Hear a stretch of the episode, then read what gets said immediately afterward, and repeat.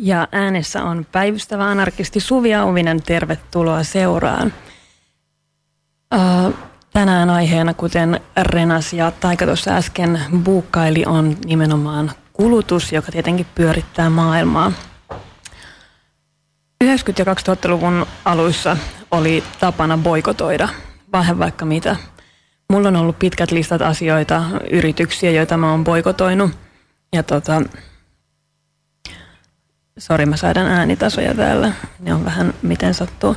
Niin, oli tapana boikotoida vaikka mitä. Mä oon, mulla on ollut pitkät listat asioita, joita mä oon boikotoinut. Ja tietenkin iso osa niistä oli suuryrityksiä. Mä ajattelin, että Unilever on kaiken pahan alkujuuri ja kaikki firmat, jotka siihen liittyy, on todella pahoja. Mä oon tehnyt kaiken näköisiä erilaisia tempauksia ajatellen, että nyt mä vastustan tätä kerskakulutusta ja tätä tuhokapitalismia. Me Turussa muun muassa aikoinaan kiivettiin silloin Suomen suurimman City Marketin tuota, mm, edustalle keskellä yötä. Poistettiin niiden banderolli sieltä ja ripustettiin tilalle bandis, jossa luki kulutuksen katedraali For God's sake, stop shopping. Tässä on sen verran aikaa, että, että tämän voi tässä vaiheessa jo kertoa. Siitä oli silloin rikostutkinta, mutta ylläri Turun poliisi ei saanut mitään selville, että kuka tässä oli taustalla. Ja näille boikoteillehan löytyy kaiken näköisiä logiikkoja. Ja mäkin oikeutin itselleni sitten aika laajalti sitä, että, että okei, että mä boikotoin tältä firmalta noita tuotteita, mutta esimerkiksi sitten taas nämä niin kuin jotkut kasvistuotteet, nämä on ihan ok, koska nämä menee kuitenkin tuohon niin kuin kohti parempaa maailmaa. Ja että mä, mä tuen kuitenkin kasvissyöntiä, että se on sitten ihan ok, vaikka se onkin näiltä isoilta firmoilta. Nykyään mua aika paljon tota, kuumotellaan siitä, että mä esiinnyn kuvissa Adidaksen kengät jalassa ja olen sanonut muun muassa, että mä rakastan mun iPhonea enemmän kuin suurta osaa ihmisistä.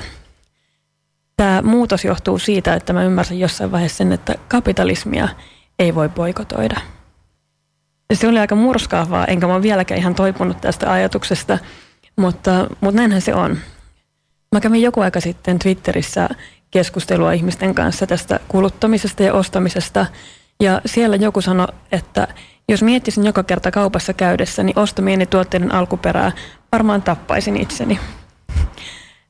Se on aika kauheata, mutta se on myös ihan totta. Kaikki meistä tietää, että tämä, miten me eletään tällä hetkellä, ei ole missään nimessä ok, eikä se ole kestävää. Mutta me kuitenkin jatketaan tätä hommaa.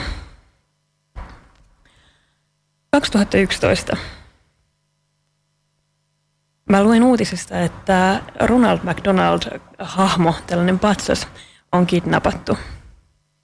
Mä en ollut silloin kuullutkaan tällaista tämän tasoisesta Mäkkärin vastaisesta kampanjoinnista. Niitä oli ollut ehkä siellä niin 2000-luvun alkupuolella enemmän. Mutta, mutta tämä oli mulle ihan uutta. Ja muistan, että mun ensimmäinen ajatus oli se, että tämä ei voi olla kukaan aktivisti, koska mä muuten tietäisin, kuka tämän taustalla on ja kuka tämän on tehnyt. No mä en silloin tiennyt sitä vielä, mutta mä pian tulisin tuntemaan tämän ihmisen, joka tämän teki. Ronald McDonaldin kaapannut mies, Food Liberation Armin mahdollinen johtaja, myös kuvataiteilijana tunnettu Jani Leinonen on mun vieraana studiossa tänään. Tervetuloa Jani. Kiitos, kiitos. Hyvää päivää. Sä oot varmasti puhunut Ronald McDonaldista kyllästymiseen saakka, mutta kerrotaan vielä lyhyesti vaiheet. Mitä, mitä tapahtui? Siis mi- mitä tapahtui? mitä, mitä vuonna tapahtui? 2011 tapahtui? Niin. Uh, Mitenköhän kaukaa sä haluat, että mä aloitan tämän tarinan? Aloita siitä, kuinka Ronald McDonald kaapattiin. No, no mä, mä, aloitan, mä aloitan vähän aikaisemmin. Tota, mä, Mä, mä olin aika pitkään ollut tilanteessa, jossa mä olin vähän ahdistunut ja tylsistynyt ja, ja mua otti päähän se, että mä en voinut kuvataiteellani, maalauksillani ja veistoksilla oikein no, vaikuttaa mihinkään asioihin. Vaikka kuinka ihania ja vahvoja poliittisia viestejä niihin yritti laittaa, niin silti ne aina joutui sinne valkoisiin gallerioihin ja niitä töllisteltiin aivan tiettyyn aika neutraaliin sävyyn. Ja, ja tota, se oli jotenkin vähän masentavaa. Ja sitten mä rupesin miettimään, että mitä muuta mä voisin tehdä asioiden eteen. Niin, niin mä kävin aika runsaasti silloin Mäkkärissä syömässä, Ruoholahden Mäkkärissä, josta siis tämä katos, katos tämä patsas vielä, niin olin tuijottanut sitä patsasta siellä nurkassa keräämässä pölyä tosi pitkään ja, ja mä mietin, että se on niin sääli, että noin hieno veistos, joka on kuitenkin ideologisesti niin tärkeä monelle, niin, niin se on noin niin kuin mitättömässä asemassa, että miten se voisi nostaa symbolisesti jotenkin niin kuin valtavan poliittisen debatin keskiöön. Ja, ja sitten mä vähän yksinhän näitä hommia ei pysty tekemään, niin juttelin sitten vähän ihmisille, että kuka lähtisi mukaan. Ja kaikki melkein innostui ideasta ja, ja sitten mä sain varmaan, siinä on varmaan sata ihmistä suurin piirtein jollain tavalla mukana siinä projektissa. Ja ehkä niistä kyllä 90 prosenttia sitten, kun tuli tämä toiminnan aika, niin sanoi, että ei ne voi kyllä olla tästä niin kuin omalla nimellään tai fyysisesti mm. mukana, koska niillä on työpaikat ja niillä on, niillä on asiakkaat ja niillä on kaikki muuta. Niin ehkä silloin mä tajusin myös, että ehkä taiteilijalla on toisenlainen asema yhteiskunnassa, että mä ehkä pystyn tai mun on ehkä pakko tehdä asioita myös, mitä, mitä moni muu ehkä ei tee sen takia, koska niiden asiakkaat vois häipyä. Hengessä mukana, näitä ihmisiä Ne riittää. oli hengessä mukana, kyllä. Joo. Te julkaisitte sitten videon. Joo, mä olin aika paljon tutkinut kaikkia noita tällaisia panttivankivideoita ja me tehtiin sitten, mun tarkoitus oli, että se olisi ollut jotenkin koominen, mutta ja, ja se oli vähän kun me kuvattiin niitä sitä panttivankivideoa, niin se oli vähän kuin olisi sketsiä kuvattu, että Luusuvaniemen Antti siinä se pää, pääterroristi, joka Antti on hyvä näyttelijä, niin mm. se siellä repeili aina välillä ja välillä meni pieleen ja se oli sellaista vähän niin kuin TV-ohjelmaa kuvattu, sketsiohjelmaa. Mm. Sitten kun se tuli ulos, niin yllätys olikin, että et me naurettiin, mutta sitten no Mäkkäri ei naurannut ja poliisi ei naurannut. Ja, mä nauroin kyllä. No joo, se on hyvä. Mutta mut mä oon saanut aika paljon palautetta, että, että niille tuli aika huono fiilis siitä, että tästä tuli jotenkin mieleen jotkut niinku, niinku ikävästi tällaiset oikeat tota, kidnappausvideot, missä Eli ihmiset pahoittaa mieleensä tästä, että se näyttää kidnappausvideolta, mutta ei mäkkäri liiketoimista. Niin myy- myymällä koristeita kun uhkaa, niin. niin ne pahoittavat mielensä. Ehkä se oli, en mä tiedä. Symboliikka on tietenkin vahvaa. Mutta, mutta tosiaan en mä tiedä, menihän siinä pari viikkoa. Ihan en mä olettanut siis, että poliisi tekisi kotietsintää. Sen takia me ei edes yritetty mitenkään niin kuin piilottaa jälkiämme kauhean tehokkaasti, mutta sieltä ne oli meidän nettisivun serverin ylläpitäjälle mm. soittanut ja mm. kysynyt, että kenen tämä nettisivu, että salapoliisityö oli, oli aika kova. Joo, siihen on käytetty resursseja ja miestyö joo, joo, joo. tunteja. Mutta kahteen paikkaan tehtiin kahdeksan miehen voimi kotietsinnät. Ja Ronald McDonald sitten palautettiin Mäkkärille. Kyllä, oh, joo. joo. Mutta sitä ennen me oltiin onneksi tehty siitä kipsikopio. Joo. Et me otettiin muotit siitä saman tien. Ja, koska me ajateltiin, että jos jostain syystä se, se joudutaan palauttaa ennen mm. kuin, ennen kuin se telotetaan, tai jos jostain mm. syystä Mäkkäri ei vastaa näihin kysymyksiin, niin meillä olisi ainakin joku, niin. joka telotetaan. Joo, ja te sitten tosiaan telotitte tämän. Joo, niin ei, ei me saatu mitään. Se oli hauska, ne kysymykset oli ihan hirveän yksinkertaisia. Ja nä, Joo, nä, te esititte se... siis videolla kysymyksiä McDonaldsin Joo, liiketoiminnasta. Ka- kahdeksan, mä en muista enää niitä kysymyksiä, mutta periaatteessa mm. ne oli vaan siitä, että käyttääkö ne laitonta työvoimaa ja onko ne ekologisia ne tuotteet ja, tai miten ekologisia ja miten eettisiä ne on. Ja, että tässä aika peruskysymyksiä, mihin, mihin varmaan joka ikisen yrityksen pitäisi vastata. Että ei ollut mm. mitään hirveän radikaalia vaatimusta. Mutta mut, niin, koska vastauksia ei tullut, niin rakentamallamme giljotiinilla teloitimme tämän myymäläkoristeen sitten galleriatilassa. Tästä on olemassa YouTubessa video sekä mestauksesta, että kannattaa ehdottomasti katsoa myös Fox Newsin reaktiot aiheeseen. Tämä siis uutisoitiin Jenkeissä asti. Joo, se, se oli varmaan ehkä se suurin yllätys mulle, että en mä kuitenkin se on, mä asun siinä varmaan kilsan päässä siitä Mäkkäristä ja mm. pikkuporukalla roudattiin se siihen kahden korttelin päähän ja kuvattiin siinä. Et se oli niin kuin tällainen kortteliprojekti ja sitten kun toi internet oli minulle uusi vielä, niin olihan mä aika hämmästynyt, kun se päätyi sitten Channel 4 ja Fox Newsille ja ympäri maailmaa oli televisioissa ja blogeissa ja lehdissä. Joo. Tässä videossa sanot, että me palkitsemme teidät syömällä, jos Mäkkäri vastaa näihin vaatimuksiin, me palkitsemme teidät syömällä tulevaisuudessakin hampurilaisianne ja puhut eettisestä kuluttamisesta. onko eettistä kuluttamista olemassa? No, mutta täytyy heti puuttua tuohon, että mähän en sano siinä mitään. Et voi olla, että mä oon ollut käsikirjoittaja tässä fiktiivisessä projektissa ja osittain varmaan niin kuin, no, totta kai olen mä niitä kirjoittanut, mm. mutta mut mähän, mun näkökulmastahan tämä on siis, tämä on myös no, eikö se ole myös parodia mm. niin kuin tällaisesta järjestöstä, joka, ne, se alkaa myös siis tietenkin sillä, että mehän rakastamme McDonald'sia, Joo. mutta emme voi enää katsoa, kun, kun sen hampurilla, meidän hampurilaiset tuhotaan. Mm. Ö, mutta mitä sä kysyit? Onks, voiko olla... Onko eettistä kuluttamista? No Mä oon, vähän, mä oon vähän skeptinen, en kyyninen asian suhteen. Mä uskon, että joissain tilanteissa esimerkiksi nämä kuluttajaboikotit voi olla ihan tehokkaita. Että kyllä mä esimerkiksi niin kuin apartheidin kaatamisessa, niin kyllä ne oli aikoinaan aika tehokkaita juttuja, mutta niihin tietenkin liittyy ahtaajien lakkoja ja kaikki mm. muita tällaisia, että kieltäydyttiin tota, tuomasta etelä-afrikkalaisia tuotteita yleensäkään Suomeen, niin kyllähän siinä tilanteessa, kun ne on tarpeeksi laajamittaisia, niin varmaan on vaikutusta, mutta mä en taas usko tällaiseen niin kuin kuluttajapoliittiseen vaikuttamiseen. Mun mielestä kuluttajalle ei voida, se on vähän niin kuin huuhaata. Se on sitä, mitä nuo firmat haluaa tietenkin syöttää, että nehän, nehän vaan antaa ihmisille sitä, mitä ne haluaa. Ja, ja tietenkin boikotit, me kuunnellaan boikotteja ja kaikkea muuta paskaa.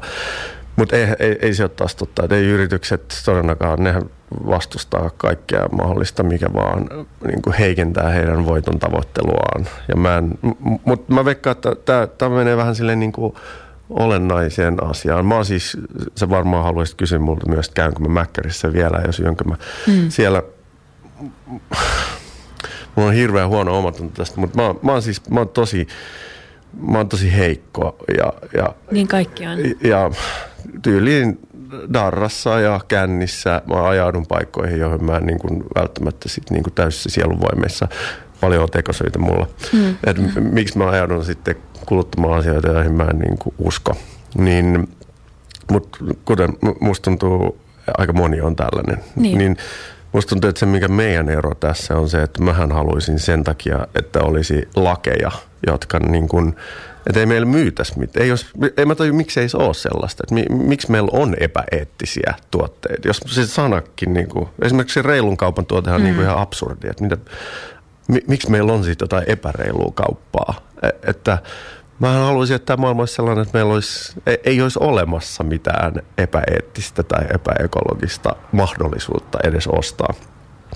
Niin, niin sitten voisi katsoa sit mun ei tarvitsisi tehdä niitä vaikeita valintoja. Mun mm. mielestä kuluttajille ei pidä antaa niitä valintoja, koska niin. me kuluttajat valitaan koko ajan väärin. Joko sen takia, kun meille rahaa tai, tai sitten me ollaan darras tai kännis tai sitten me ei vaan ajatella asioita ollenkaan. Kännissä ja läpällä. Niin, nimenomaan. Mm. Mm, se on hyvä kysymys, että, että miksei meillä ole tuotteita, jotka on pelkästään eettisiä, mutta mennään siihen vähän myöhemmin. Tota, mä haluaisin vielä puhua tuosta niin sun, sun duuneista. Sä oot tehnyt tosi paljon, sulla oli just tottelemattomuuskoulu Kiasmassa, jossa tota, mä olin muun muassa yhtenä opettajana yhdellä joo, kerralla. Kiitos vaan siitä. Kiitos. Tämä oli ihan silmiä avaava kokemus. Ä, joo. En mä edes tiennyt, että sä oot tulla sinne opettajaksi. Se oli ihan mahtavaa yllätys. Yllätys, yllätys, joo. Joo, siis Lee Anderson oli siellä yhtenä, yhtenä vakkariopettajana niin sanotusti, ja Lee sitten pyysi mut puhumaan sinne mielenosoituksista ja tällaisista muusta puuhastelusta. Se on tota, taiteen teemat mun tulkinnan mukaan. Pyörii tosi vahvasti niin kuin just kuluttamisen ja vaikuttamisen ympärillä. Ja varmaan viimeisin juttu, mitä mä oon sulta nähnyt, oli nämä ympäri Helsinkiä levitetyt ikään kuin vaalimainokset. Kerrotko niistä? Vuosivaaleista. Joo, vuosivaaleista. Mikä, mikä oli vuosivaaleista? No nyt, se oli siis poliittisen valkotaiteen festivaalin projekti, joka rantautui kadulle tällaisiin no, vaalimainoskyltteihin, missäkään niitä, en tiedä kuinka monta niitä oli. Ei niitä varmaan ollut kuin ehkä viisi tai kuusi settiä ympäri Kolmessa paikassa Helsingissä mä oon ainakin nähnyt. Okei, okay, joo.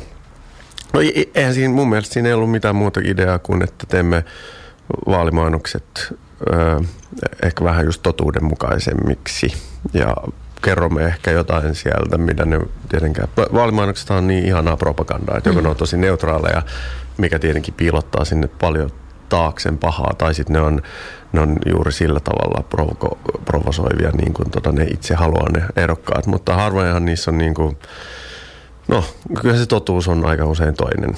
Mm. Niin, niin ehkä tässä idea, me tehtiin siis Tammisen Jarin kanssa ja sitten Harro Koskinen oli yhdessä mukana kanssa tekemässä, niin neljä. Eli siellä oli Alexander Stubin, äh, Soinin, Bernerin. Bernerin ja sitten äh, tota, pääministeri Joo. Sipilän vaalimainokset, jossa sitten aika vahvasti sitten kommentoitiin heidän vuoden, vuoden aikaisia tekemisiään.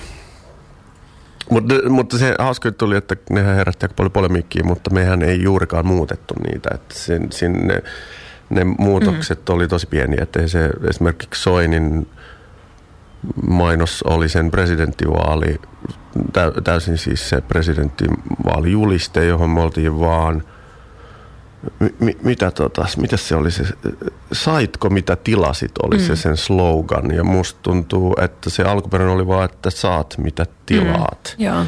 Ja, ja sitten musta tuntuu, että me per, Persu Pinssin päälle laitettiin vaan sitten tota Soldiers of Odinin pinssi.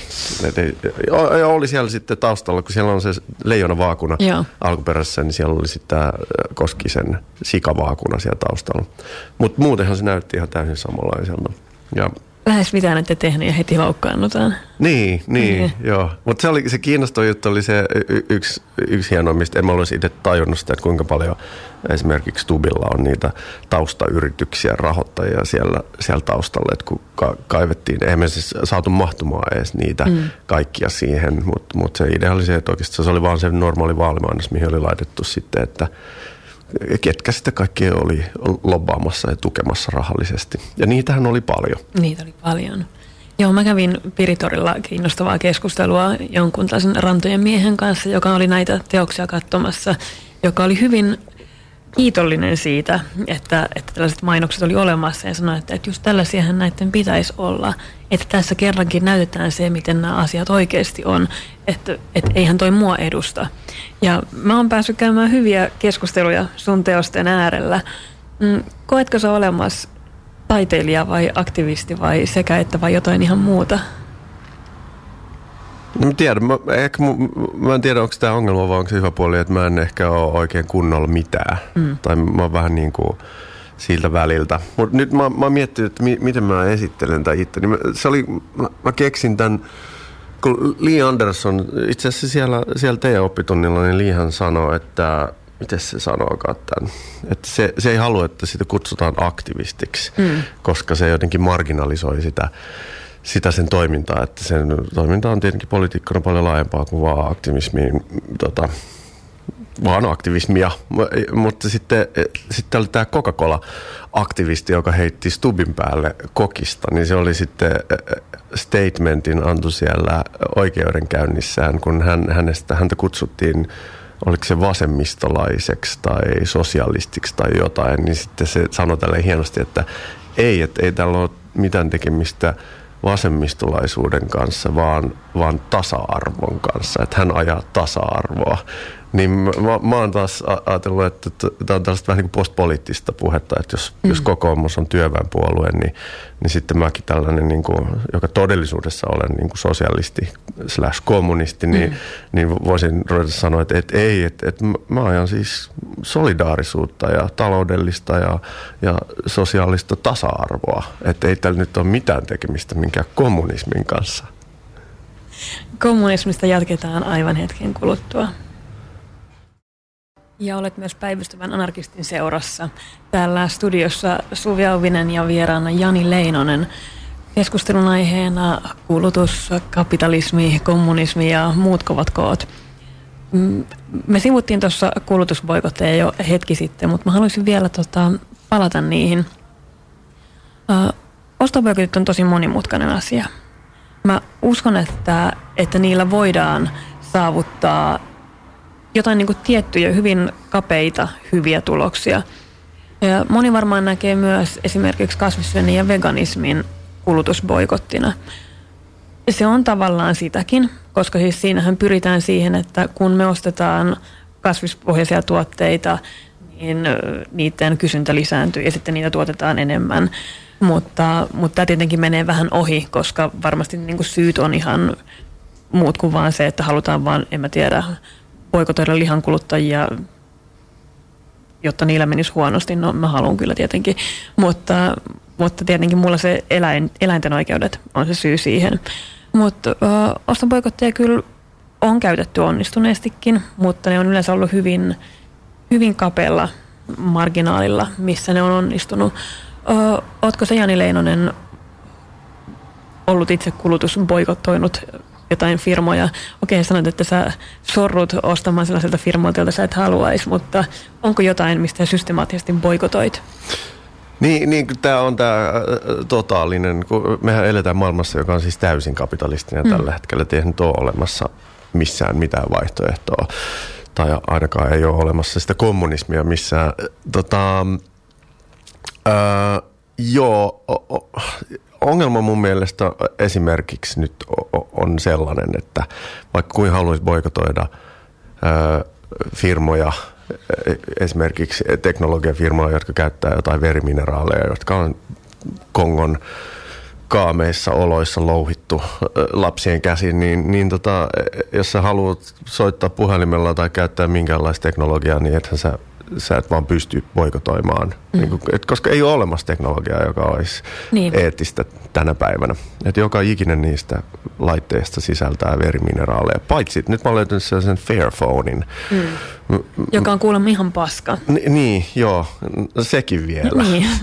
Et jos, jos tehdään joku tota, eettinen ekologinen vaihtoehto, niin voisiko siitä tehdä hyvän? Niin. Mutta kyllähän mä siis, mä, en mä sitä koko aikaa tietenkään jaksa tehdä, mutta joista jutusta on tietenkin tullut aika rutiini, että sä tsekkaat. No, esimerkiksi no israelilaiset tuotteet on niin kuin mulla niin kuin aika no-no-listalla ja, mm. ja totta kai kyllähän mä, jos ne, no onko olemassa edes, mä en oikein tietää muuta kuin reilun kaupan banaanit.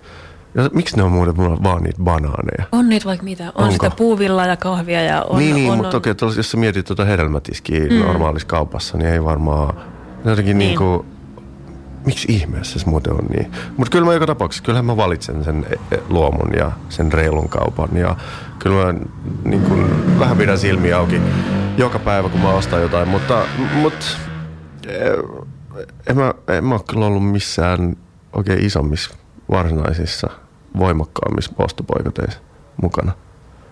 Joo, mm, no siis mä en ole käynyt Mäkkärissä ihan siis varmaan 90-luvun jälkeen.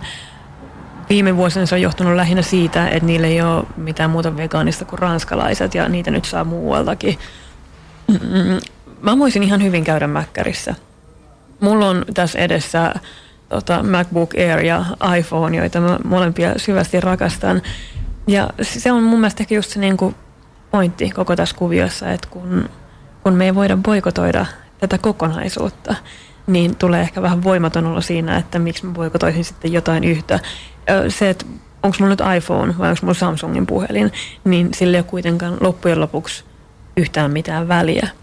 Mutta musta tuntuu, että nyt on hirveästi puhuttu just tästä jotenkin niin kuin nimenomaan eettisestä kuluttamisesta ja että valitse, valitse reilu ja valitse luomu ja näin päin pois.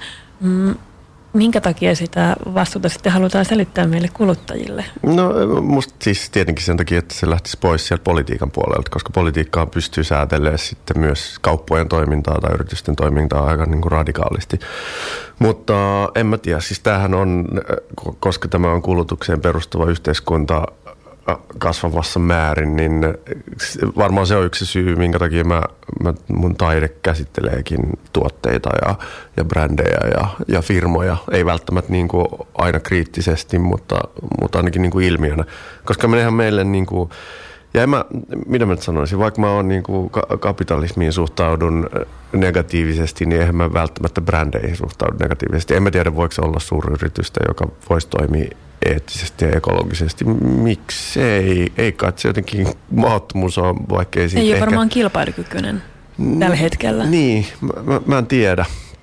Mutta koska siis ihan sama, mitä sä ajattelet. Oot sä niin kuin anarkisti tai sosialisti tai kapitalisti tai uskot vihreisiin arvoihin tai oot ökykuluttaja tai oot homo tai hetero, uskonnollinen ateisti, mitä, mikä tahansa sun identiteetti on, niin kyllähän sulle aina löytyy tuote. Mm. Et kapitalismi on silleen kiinnostava järjestelmä, että se aina palvelee kaikkia ja ja eihän me edes tajuta, kuinka me oikeastaan, ne niin kuin tuotteet on meidän identiteetin rakennusaineksia hmm.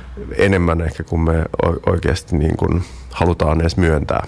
Et ne on niin kuin, ne on meidän elämässä ja me kasvetaan niiden kanssa ja kun meidän ajatukset muuttuu, niin ne muut, me muutetaan kulutustottumuksiamme ja tietenkin on, onhan se niin kuin meidän suhde maailmaan toiselle puolelle maailmaa, myös sinne niin kuin hikityöpajoihin, käy niiden tuotteiden kautta. Että tavallaan, että jos ajattelee globaalitaloutta, niin kyllähän ne on joka päivä kaupassa aika hyviä muistutuksia siitä, että ei me olla tässä yksin ja ei, me, ei Suomi ole mikään autonominen, niin kuin, vaikka me täällä voitaisiin hyvin, vaikka me pystyttäisiin tänne luomaan jonkinlainen utopinen tasa-arvoinen yhteiskunta, niin todennäköisesti se edelleen perustuisi halpoihin orjatyöllä tehtyihin tuotteisiin, jotka tehdään sitten siellä halvoissa maissa. Et en mä tiedä, mä oon miettinyt, että voiks, ja onko koskaan ollut sellaista maata tai, tai tilannetta ihmiskunnan historiassa, missä ei ole niin kuin perustunut halpa tuontiin tai halpa työhön,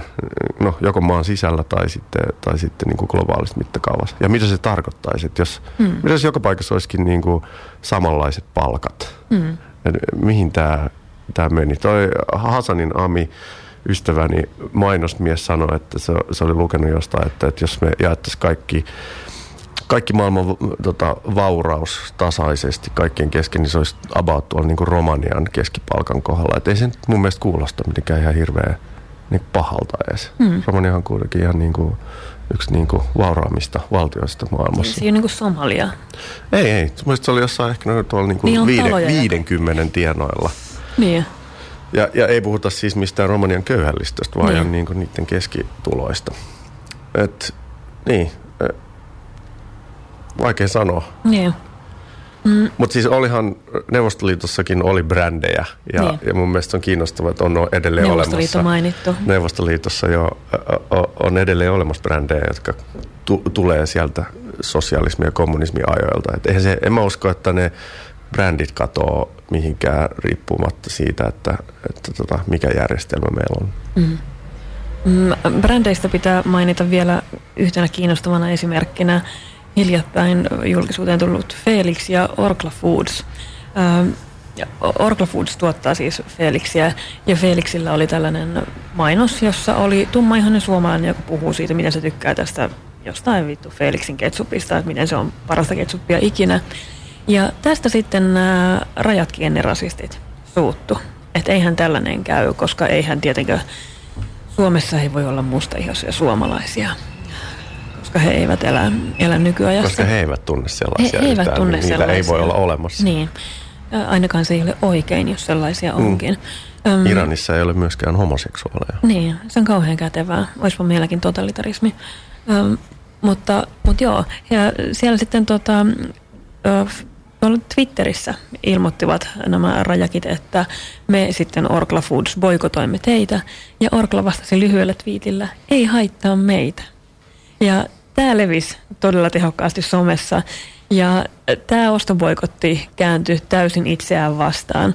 Orkla sai todella hyvää julkisuutta siitä ja moni täältä tota, suvakkipuolelta sitten ilmoitti, että minä ainakin menen ostamaan sitten tätä Felixin, Felixin tota, ketsuppia. Mm, koetaanko me, että kukkarolla vaikuttaminen on sitten se ainoa, mitä me voidaan tehdä? No ei usko, että ainoa. Mä toivon, että se ei ole ainoa. Mm. Ja musta tuntuu, että sä oot varmaan pauhannut tästä asiasta täällä enemmänkin. Että sen ei pidä olla se ainoa. Että mitä enemmän sitä siirretään sinne kuluttamisella vaikuttamiseen, niin sitten vähemmän meillä todennäköisesti on valtaa. Mm. Että kyllähän niin kuin, en mä tiedä, siis YKlla, siis mä, mä oon tota Finwatchin toimintaa seurannut tarkasti, niin ni, niillä on, on tota, ensinnäkin todella kiinnostavia selvityksiä mm. suomalaisten firmojen puuhastelusta tuolla ulkomailla, niiden tuotannon eettisyydestä ja ekologisuudesta, ja se on aika järkyttävää luettavaa välillä. Mutta, mutta toi Sonja, joka on siis tota Finwatchin toiminnanjohtaja, niin se on mulle kertonut tästä niin kuin YK on ne Ruggen periaatteista, eli YK periaatteista, jotka, joiden siis idea olisi se, että että kaikki YK-valtiot sitoutuisi, ei ole tietenkään, selvitykset on tällä hetkellä, tota, onko ne tehty, mutta mitä lakia ei ole säädetty, mutta siis ajatus olisi se, että kaikki YK-jäsenet niin, niin sitoutuisi niin kuin, miten tämä menisi? Eli yritykset, jotka tuottaa tavaroitaan maailmalla, niin sitoutuisi kunnioittamaan ihmisoikeuksia Aika myös ulkomailla. Kyllä. Ja, ja tietenkin kysymys on, että hä? Et, eikö mm. ne sitoudu? No ei ne sitoudu. Mm. Kuka ei vahdi niitä, ei edes suomalaisia firmoja, tai Finwatch vahtii, mutta sillähän mm. on mitä kaksi ihmistä duunissa siellä, niin ne, ne varmaan... haastetaan oikeuteen siitä, kun niin, ne tekee ne haastetaan oikeuteen, kun ne paljastaa äsketjun tota, puuhasteluista. Äsketju tietenkään ei haastanut, mutta, mm. mutta sitten paikallinen, mikä, mikä en mä muista sen firman nimeä. Mutta siis idea siinä laissa oli se, että, että ne yritykset joutuis tosi tarkkaan selvittää niiden niin kuin tehtaiden työolot ja, ja muut asiat. Ja sitten jos siellä tapahtuu ihmisoikeusrikkomuksia, niin sitten ne niiden uhrit pystyisi haastamaan ne firmat Suomessa oikeuteen. Mm. Niin mun mielestä aika yksinkertaisia asioita, mutta, mutta tota, mutta ei vielä, ei ole tapahtunut. Ei, ei, ole, ei, ei ole olemassa mitään tällaista lakia, joka velvoittaisi yritykset käyttäytymään hyvin. Niin, ja nehän ajaa sitä, ja YK ajaa jollain tavalla sitä, mutta jostain syystä tällä hetkellä ne hommat ei oikein etene. Mutta mm. kyllä mä uskon, että, että jos niin kun, poliittisesti me lähdettäisiin ajaa näitä asioita, me äänestäjät ja kansalaiset ja sanomaan kansanedustajille, että hei hei, hoitakaa tämä homma kuntoon, niin sieltä voisi tulla aika nopeitakin päätöksiä. Ja sehän tarkoittaa sitä, että sitten ne yritykset ei voisi tehdä itse niitä päätöksiä, että no katsotaan nyt, että toteutetaanko me vaan, että se olisi, se olisi laki, joka, joka pakottaisi ne tekemään. Mm. Juuri niin. Mm, joo, sä sivusit yhtä toista mun lempiaihetta, jota en ole itse asiassa käsitellyt oikeastaan ollenkaan vielä äänestäminen. Ei mennä kauhean syvälle siihen, koska se on varmasti oman lähetyksensä aihe, mutta ö, sulla oli vaalikampanja. Täällä pyöritellään silmiä. Haluaisitko kertoa ihan lyhyesti siitä? En. Tiedätkö, on olemassa projekteja, joiden puolessa välissä tajuaa, että mä en halua tehdä tätä projektia, tai on ihan katastrofaalinen tai niin huono idea. Okay. Että se, se niin kuin, no, mä voin kertoa sen idea, ja se, se oli sellainen niin kuin aika ääripopulistinen, hmm. että tota, miten se nyt olisikaan, että minä, minä siis kansanedustajana, jos minut valitaan, niin mä lupaan ö, rakentaa sen nettiäänestysjärjestelmän omalle sivulleni, missä joka ikinen äänestyspäätös, niin äh, ihmiset saisi äänestää siitä mm. siellä minun nettisivuillani ja minä sitoudun sitten siihen äänestyspäätökseen. Ja, ja tota, tietenkin ehkä tässä oli vähän tällaista niin kuin järjestelmäkritiikkiä, mutta se olisi ihan kauheeta, jos se oikeasti niin kuin, tapahtuisi. Jos mä olisin päässyt sinne, niin se olisi ollut, niin kuin, se olisi ollut ihan niin kuin, jotenkin moraalinen itsemurha. Mm. En mä tiedä, mitä mä olisin tehnyt en mä, en mä tiedä, en mä olisi pystynyt tekemään. Mm. Tietenkin aina silloin, kun se päätökset on sen mukaisia, mitä mun omatunto sanoo, mutta sitten, niin. että, mutta niin, että et, niin kuin, että jos järjestelmä olisi noin populistinen, niin sehän olisi ihan niin kuin, mä enemmän niin kuin uskon tällaiseen, mitä mä sanoisin, niin kuin Ruotsissa on listavaalit, mm. että niin siellä äänestetään listaa, joka tarkoittaa siis, että sä äänestät ideologiaa, eli niin. puoluetta, e- etkä henkilöä. Et Suomessahan tämä niin kuin, vaalijärjestelmä on mennyt entistä enemmän siihen, että niin kuin ehdokkaat ei edes ilmoita puolueita, mm. vaan julkis, nykyiset julkispoliitikot niin kuin omalla pläsillään se mm. pääsee läpi. Niin. Kun ne kuitenkin, poliittinen järjestelmä perustuu siihen, että ne on puolueiden niin kuin jäseniä ja se koko vaalitapa on siis puoluekeskeinen. Niin, niin mehän äänestetään puolueohjelmista oikeasti, mutta niin, jengi ei, ei kelaa sitä. Niin, että ei me äänestä niitä ihmisiä ja mm. niillä on sitten loppujen lopuksi aika vähän sanottavaa siihen, siihen tota puoluekuriin siellä. Mm. Eli enemmänkin just pitäisi lukea ne, ne puolueohjelmat. Ja, ja sen takia se listavaalihan on siis avoimesti sellainen, että vaikka sä äänestätkin ihmistä, sä silti äänestät sitä listaa. Mm. Ja, ja sä tiedät tasan tarkkaan, mitä se lista edustaa. Et, ähm, mutta niin, mä tykkään enemmän jopa siitä listavaali-ideasta itse asiassa kuin tällaisesta. Niin kuin. Mutta, mutta muu, kyllä mun on pakko sanoa, että kyllä mä siis haluaisin lisätä tuota kansalaisdemokratiaa ja mm. paikallisvaikuttamista ehdottomasti, mutta ehkä ei populistisella tavalla. Joo, mun mielestä toi idea oli myös tosi huono silloin, kun mä siitä kuulin. Tai siis se on se, mitä tosi monet sanoo, että et eikö tämä nyt olisi sitten jotenkin silleen, sellainen reilu malli, että et ei ole tällaista niin kuin, No, että ei ole se niin, kuvia, mikä tällä hetkellä on, että me äänestetään kerran yksi tyyppi ja sitten sen niin kuin, päätöksiin ei voi enää vaikuttaa mitenkään. Et, eikö tämä nyt olisi tietenkin niin kuin, anarkistinen hyvä malli, mutta eihän se nyt tietenkään niin kuin, noin voi toimia. Mutta minusta oli kiinnostavaa, että sä meet taiteen keinolla kokeilemaan jotain tollasta. Paljonko sait ääniä? Mä, sain, mä, mä sain enemmän ääniä kuin kommunistisen puolueen puheenjohtaja. jotain, en mä, kuin ne alle 400 varmaan, neljä, 400 tienoilla. Mm. Täällä sanotaan Shoutboxissa, että se vaalikamp- vaalikampanjan tempoushan oli hieno. Ristiriitaisuudessaan herätti ajattelemaan. Kunnon trolli onneksi ei mennyt läpi. Se, oli, se ongelma oli se, että puolesvälissä, kun mä radiohaastatteluita rupesin antaa, mä taisin, että en mä voi kehottaa ketään äänestää itseäni. Mm. Niin sitten, että mä vaan halusin jotenkin, mä vaan, että oispa tää ohi jo. Mm, mm. Et, ei, ei, tää ei ole nyt se juttu, mitä mä haluan ajaa. Mm, jos me ei voida vaikuttaa niin, että me äänestetään hyvä ihminen Jani Leinonen, tai me ei voida oikeastaan vaikuttaa meidän ostopäätöksellä kauheasti, niin miten me sitten voidaan vaikuttaa? No, no esimerkiksi siis, miten sitä nyt sanoisi? Siis kyllähän, mä juttelin, siellä meillä oli Greenpeacein edustaja myös paikalla tota, tottelemattomuuskoulussa ja se oli yllättävää, että se sanoi, että Vitsi, mä muistan sen kundin nimeä, tämä on tosi noloa. But anyway, mm. asia oli se, että, että niiden mielestä ympäristöasioissa yritykset, että Greenpeace tai ainakin tämä, tämä yksi henkilö kokee, että niiden on helpompi niin kuin painostaa yrityksiä muuttamaan toimintaansa kuin yksittäisiä poliitikkoja. Että mm. poliitikot on jotenkin niin kuin, en mä tiedä, mikä niissä on vialla, mutta tota, ne on jotenkin niin, kuin niin fakioituneita niiden juttuihin. Ja yritykset taas niin kuin Greenpeacein näkökulmasta uskoo ostopoikotteja ja jos, niin kuin, jos siellä on vaan tarpeeksi iso julkinen kampanja ja negatiivinen huomio kohdistuu niihin, niin kyllä me, ne joutuu muuttaa sitä toimintaansa. Mm.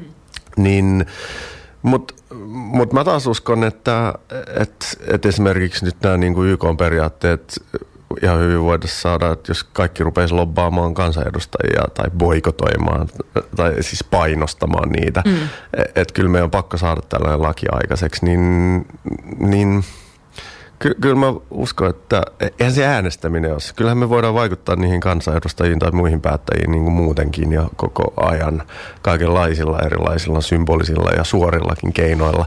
Mm. Niin ähm, et onhan meillä miljoonia keinoja vaikuttaa tähän maailmaan. Mutta meidän pitäisi vaan niin kuin olla aktiivisia ja käyttää niitä. Me voidaan myös myymällä koristeita viedä. Ja, ja, mutta se oli aika symbolista, symbolista touhua loppujen lopuksi se. Mietitään vaikuttamista hetken kuluttua lisää. Ja äänessä on päivystävän arkisti Suvi Auvinen. Studiossa mun vieraana Jani Leinonen ja ollaan miettimässä reilumpaa maailmaa, eettistä kuluttamista. Tuossa alkupuolella lähetystä sivuttiin jo sitä, että, että minkä takia sitten meillä ei ole lakeja, jotka mahdollistaisivat sen, että meillä on vaan reiluja, meillä on vaan eettisiä tuotteita. Öö, puhutaan siitä. Ja se on minusta hyvä kysymys. Ja mun analyysin mukaan kyse on tietenkin siitä, että se ei kannata tämänhetkisessä kapitalistisessa talousjärjestelmässä koska se, että me tuotetaan asioita eettisesti, niin se on kallista. Ja tietenkin, jos halutaan kilpailla, niin pitää saada hinnat mahdollisimman alas. Ja se, että me ollaan reiluja eläimille tai ympäristölle tai muille ihmisille, niin se ei vaan ole halpaa. Mä en usko, että me voidaan saada mitään oikeasti eettisiä markkinoita niin kauan kuin me ollaan kapitalismissa, koska kuitenkin kapitalismi on aina perustunut sille, että, että me kasvatetaan sitä pääomaa ja sitähän voi kasvattaa ainoastaan, jos sä riistät jotain, jolla menee heikommin, eikö? Ää, joo, mä tavallaan mä oon samaa mieltä tuosta loppuosasta, mutta mä esitän sinulle sen kysymyksen, että oot sä oikeasti sitä mieltä, että kasvissyönti on jollain tavalla kalliimpaa kuin lihansyönti? Että jos sä mietit sitä niin kuin ekologista jalanjälkeä, mm. kuinka paljon vettä siihen mm. yhden lihakilon tuottamiseen tai kuinka paljon viljelyalaa vaaditaan ja kuinka paljon energiaa siihen menee sen lihan tuottamiseen versus sit sen kasviskilon tuottamiseen, niin e- ethän se voi väittää tuollaista. Ennen siis, en mä väitä sitä, että, että kasvissyönti sille oikeasti olisi olisi kalliimpaa, mutta se on tällä hetkellä markkinoiden intresseistä tehty keinotekoisen halvaksi esimerkiksi maataloustukien ja muiden sellaisien avustuksella, koska tällä hetkellä vielä on just se, että no hei, että NS-lainausmerkissä ihmiset haluaa sitä halpaa lihaa. Ja no mä puhuin aikaisemmin Markus Vinnari ja Elisa Aaltolan kanssa siitä, että, että miten nimenomaan tässä niin lihakysymyksessä mennään usein sen kuluttajan selän taakse piiloon ja sanotaan, että kuluttajat haluaa tätä. Vaikka loppujen lopuksi kuitenkin sitä meidän kulutusta ohjaillaan ihan tosi voimakkaasti sillä, että mitä sattuu olemaan tarjolla. Joo, siis todellakin. Mutta mä en taas äh, Finwatchin Sonja Vartiala, joka on siis heidän toiminnanjohtaja, mä rakastan kuunnella sitä, kun se on niin fiksu. Mm. Ja, ja, ja se on mulle myös kertonut näitä, että se niin kuin, se, että tuotteista, tuotteet olisi eettisiä ja ihmisoikeuksia ei loukattaisi, niin se maksaisi ehkä niin kuin sentin per tuote lisää. Mm. Ja, ja se sentti tietenkin usein menisi sit niin kuin sille työntekijälle. Että jos sä saisit sentti per tuote sille työntekijälle lisää, niin sehän nostaisi sen elintasoa ja olosuhteita niin kuin dramaattisesti. Mutta loppujen lopuksi täällä päässähän se ei, niin kuin, e, e, ei se olisi niin kuin minkäänlainen – tyyli, että tonnikalapurkki maksaisi, joka on vielä halpa tuote, niin sentin enemmän, niin ei se, ei se tee minkäänlaista lovea kenenkään talouteen. Niin, se tekee ainakin loven niiden tonnikalojen päähän, jotka sinne purkkiin jo No joo, se on totta. No ehkä puhutaan jostain muusta tuotteesta tonnikalasta. Joo, se ei varmaan voi olla eettinen tota, millään tavalla. Mutta no joo, työntekijät. Mm. niin tota, äh, mitä mä olin sanomassa? Niin, mutta se, se, jotta se saatas yhtä halvaksi, niin sehän tarkoittaa sitä, että se pitäisi niin kuin koko tuotanto tai y- yksi niin kuin kokonainen tehdas saattaa sellaiseen. Et, mm. et nyt se, mikä ekologisessa ja eettisessä maksaa, on se, että ne on niin, niin järkyttävän pieniä eriä, mitä niitä tehdään. Ne on tällaisia ihmeellisiä luksus, luksuseriä, koska kuvitellaan, että kukaan ei halua kuluttaa. Va, vai, no edelleen siis onhan se demografisesti katsottuna totta kai se on niin kuin vähän varakkaammat, kouluttumat ihmiset, jotka kuluttaa sitten tota eettisiä ja ekologisia tuotteita valitettavasti, vaikka se olisi nimenomaan ne köyhät, joiden niitä kannattaisi mm. kuluttaa. Mm. Mutta niin, en mä tiedä. Siis onhan tämä yksi hauska argumentti kanssa, mitä mulle esitetään usein tästä kapitalismista, on se, että se on tosi tehokas. Niin mä vaan ihmettelen, että, jos niin kuin kaikesta maailman ruoantuotannosta menee 50 prossaa niin kuin kaatikselle tai se mätänee, niin millä tavalla se voi olla tehokasta?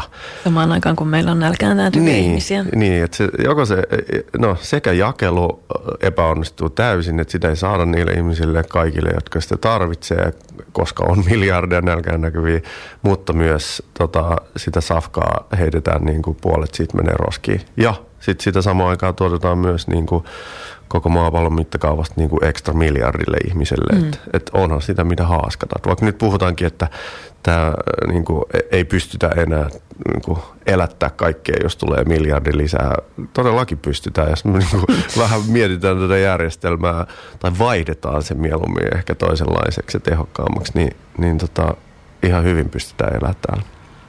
Se on minusta tosi kiinnostava kysymys, että, että nimenomaan tämä eettinen kuluttaminen tuntuu, että se on niiden ihmisten huolenaihe, joilla menee jo muutenkin aika hyvin. Ja että tästä eettisestä kuluttamista on nimenomaan tehty tietyllä tavalla tällä elintasokysymys. Onko se sitten niin, että, että köyhät on pakotettuja riistämään niitä muita muualla maailmassa olevia köyhiä valitsemalla niitä halpatyön tuotteita, eikä niitä vaikka reilua puuvillaa, joka on sitten ommeltu vaatteeksi Ruotsissa, eikä neljävuotiaiden käsissä Indonesiassa. No joo, joo tavallaan se on niin. Siis kyllä, no, mutta kuten sanoit, kyllä me kaikki niitä riistetään. Että niin. Koko tämä elintaso perustuu siihen, että kyllä me niin kuin jostain me jouduttaisiin luopumaan, että me saataisiin tästä maailmasta reilu. Mutta mut onhan se mun mielestä hämmästyttävää, että me, me mieluummin tapetaan ja orjuutetaan ihmisiä, että me saadaan pari senttiä halvemmalla meidän tuotteita. Että et, et kyllähän se Miksi me tehdään niin? En mä tiedä, siis... Äh, Mäkään tiedä, eihän, kyllä mä, no ehkä toi, se mitä sä sanoit, että jos mä oikeasti tietäisin ja katsoisin ja selvittäisin, mitä niiden tuotteiden taustalla on, niin varmaan tappaisi itsensä siihen häpeään. Niin. Mutta kyllähän me, äh, kyllä me joudutaan tässä järjestelmässä ummistaa silmät aika niin kuin monelta asialta.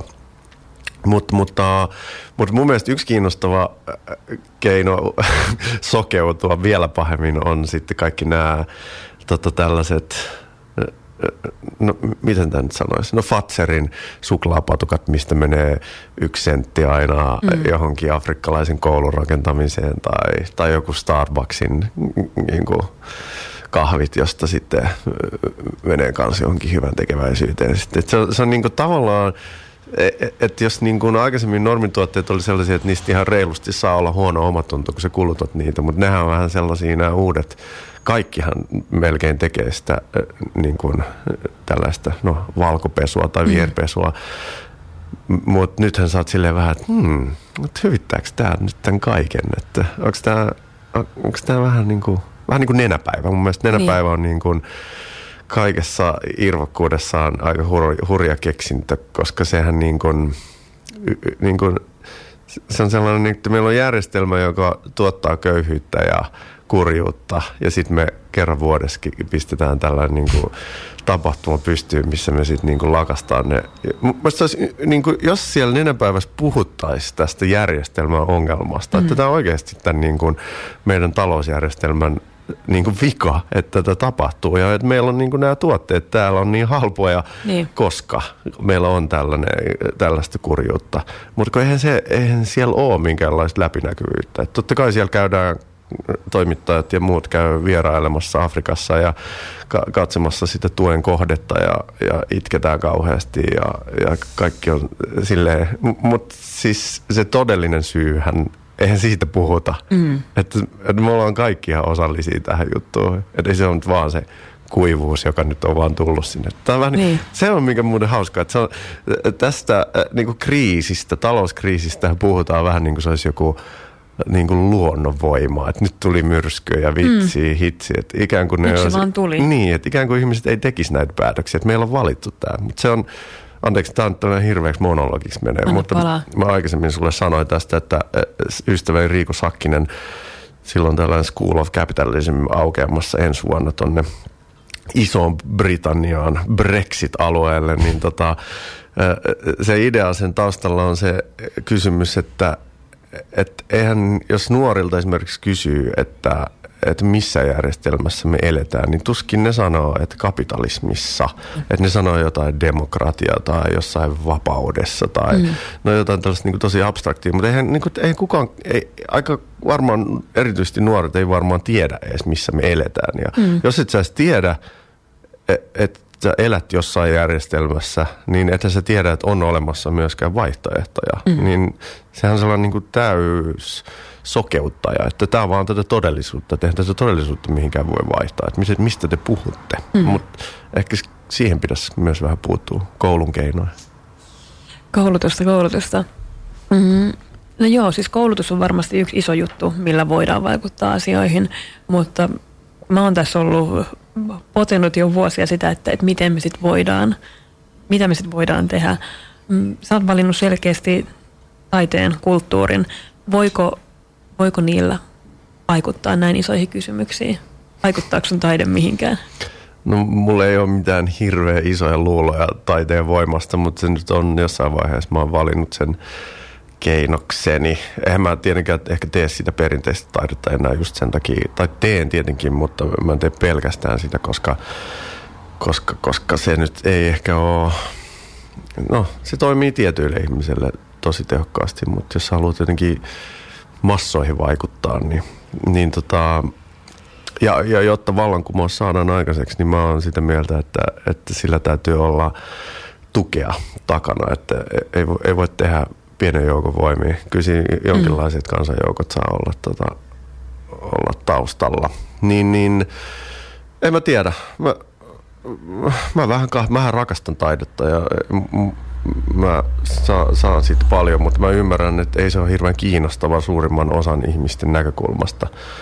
Ei, ei niin kuin valtaosa ihmisistä ei seuraa taidetta varmaan ollenkaan. Niin, et sille, jos mä haluan puhua jollekin isoille joukoille, niin ehkä mä valitsisin jonkun muun. muun tota. Paitsi, että nykyään tuo internet on kuitenkin kiva, että sillä, mm. sillä pystyy sitten taideprojekteissakin saavuttaa vähän isompia joukkoja. Joo, mm, mäkin olen sitä paljon miettinyt, että mikä sitten on se niin kuin oikea, oikea vaikuttamisen metodi. Mä oon nyt valinnut tämän median. Mä kirjoitan pahaan kaupallisen lehteen Imageen. Mä puhun täällä mainosrahoitteessa Radio Helsingissä. Niin, että se on ollut justiin tuolla jossain naisten lehdessäkin oli hieno juttu. Äh, en ollut, Hymyssä on Hymy. ollut. Eikö se on naisten lehti? Se on sellainen keltaisen journalismin roskalehti. Onko? Ja kaikki kunnia hymylle vaan on ollut Iltalehdessä, mutta tota, mua on kritisoitu siitä kyllä omista piireistä aika paljon, mutta ei se mitään, saa kritisoida kukin tyylillään. Um, se on vaikea kysymys, että missä sitten kannattaa vaikuttaa. Mutta mä luulen kyllä, että sun taide on murtautunut sieltä klassisten taidepiirien ulkopuolelle aika paljon. En mä mistään taidepiireistä kuulu esimerkiksi Ronaldin kaappaamisesta. Niin, joo. Mä oon tehnyt ehkä just sen takia, koska tiedän, että ihmisillä on myös aika vahvoja ennakkoluuloja taidetta kohtaan, että jos niin kuin Toni Halmeen tota, ajatuksia taiteesta voi jotenkin niin kuin sanoa kansan syvien rivien ajatuksiksi, niin sehän mun mielestä, miten tämä meni tämä Halmeen ajatus, se kuvasi kiasmaa sille, että jos se kävisi paskantaa kypärää ja laittaisi sen sinne nurkkaan, niin siellä ihmiset luulisivat, että se on taidetta. Mm. Et se on niin kuin, tämähän on usein tämä niin kuin normilähtökohta suhtautuminen taidetta kohtaan, niin sen takia aika moni esimerkiksi toi Ronald Ronaldin kidnappausprojekti tehtiin silleen, että en mä halunnut, että kukaan tietäisi, että se on mm. taidetta. Et siinä vaiheessa, kun joku tajuu, että se on mun tekemä, taiteilijan tekemä, niin sittenhän se on jo ihan pilalla. Mm. Sitten sit siihen ei enää suhtauduta vakavasti. Ja aika moni noista jutuista on onnistunut just sen takia, että mä ehkä piilotan ne joksikin muuksi. Et kun ihmiset ei voi laittaa niitä boksiin, ne ei tiedä mitä tämä on. Ne ei pysty heti niin kuin kahauttaa olkiansa sille, koska ne sanoisivat, että tämä on nyt aktivismia tai tämä on taidettavaa. Että ne joutuu olemaan ihmeissään vähän aikaa ja ehkä jopa vähän tutkii taustoja. Niin, mutta joo, kyllä mä, mä, mä en, taide on toivoa, että ihmiset olisivat enemmän kiinnostunut siitä, mutta mä ymmärrän, että on se vähän sellaista elitisti, elitististä puuhastelua välillä. Lyhyesti loppuun Jani Leinonen, tarvitaanko me vallankumous? Tarvitaan, todellakin tarvitaan. Minkälainen? No, mä en ehkä ole mikään käytännön strategi näissä vallankumousasioissa. Että mä voin olla mieluummin ideologi ja propagandaministeri, mutta tota, mä, mä en ehkä osaa sanoa. Mutta siis nimenomaan kyllä tämä solidaarisuus ja taloudellinen ja sosiaalinen tasa-arvo ja luokkien poistuminen olisi niin kuin aika hyvät lähtökohdat. Mitäs kapitalismi? Joo, joo. Siis nimenomaan siis se me kai vaihdetaan joksikin joo. muu. Mutta siis siinähän me eletään, mikä muu me voitaisiin vaihtaa. En mä nyt halua mm. mitään hallitusta vaihtaa, mm. vaan nimenomaan tämä järjestelmä. Mm. Uh, Jani Leinonen, kiitos paljon vierailusta. Kuunnellaan loppuun vielä Kuben Kutsin lakanoissa. Kiitos kovasti.